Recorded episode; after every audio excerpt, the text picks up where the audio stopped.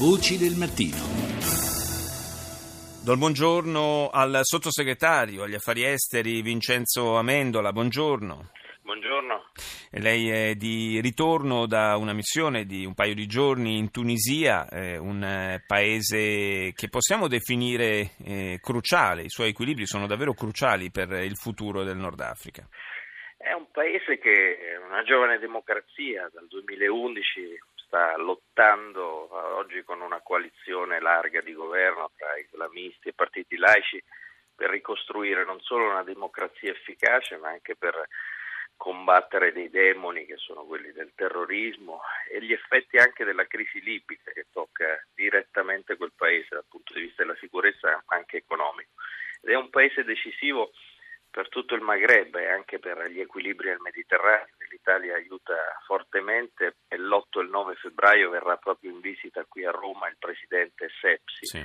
Insieme a lui ci saranno ministri, firmeremo degli accordi in vari campi, dalla cooperazione all'agricoltura a quello che è il, la cultura per quel paese, la ripresa economica e sarà una visita importante perché è un segnale per l'Europa. Aiutare la sponda sud del Mediterraneo è decisivo per gli equilibri, per la lotta all'immigrazione illegale, ma anche per ricostruire democrazia e partecipazione nei paesi della, di quell'area decisiva.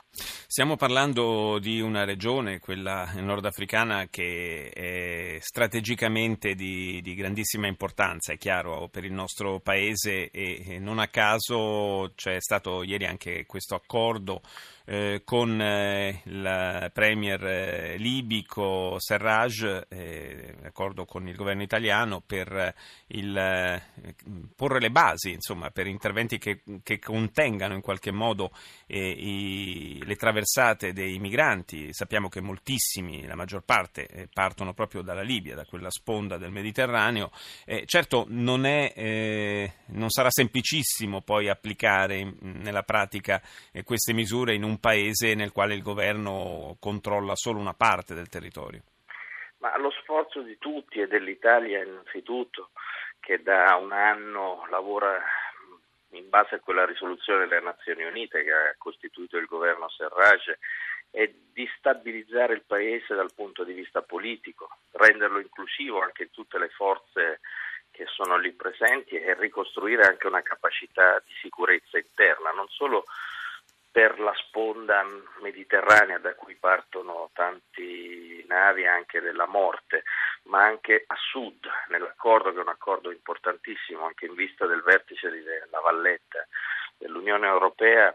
Eh, c'è una, un'analisi e una, un lavoro di cooperazione che riguarda anche il sud, il confine sud, perché le rotte dell'immigrazione legale partono da molto più giù, dalla costa occidentale dell'Africa, dal Corno d'Africa, e quindi è evidente che tutti i paesi sono interessati, dalla Nigeria fino al Niger, fino appunto alla Libia, che è l'ultima tappa di questo lungo viaggio. È un accordo importante, frutto di un lavoro, frutto anche di una scelta di riaprire l'ambasciata a Tripoli che ha lavorato seriamente in maniera efficace insieme al Ministero degli Affari Esteri, al Ministero degli Interni per questo accordo. È un segnale bisogna dirlo, è un segnale per noi, per l'Europa che si riunisce alla Valletta, ma sarà ancora ovviamente una lunga strada per dotare la Libia di capacità autonome di controllo delle coste e, della, e del confine a sud. Alla vigilia proprio di questo vertice a Malta, il eh, Presidente del eh, Consiglio europeo eh, Tusk ha rilasciato delle dichiarazioni abbastanza eh, di determinazione rispetto all'intenzione di, di, chiudere o quantomeno tamponare in maniera eh, seria questo flusso di gente, questo flusso di migranti eh, dal Nord Africa.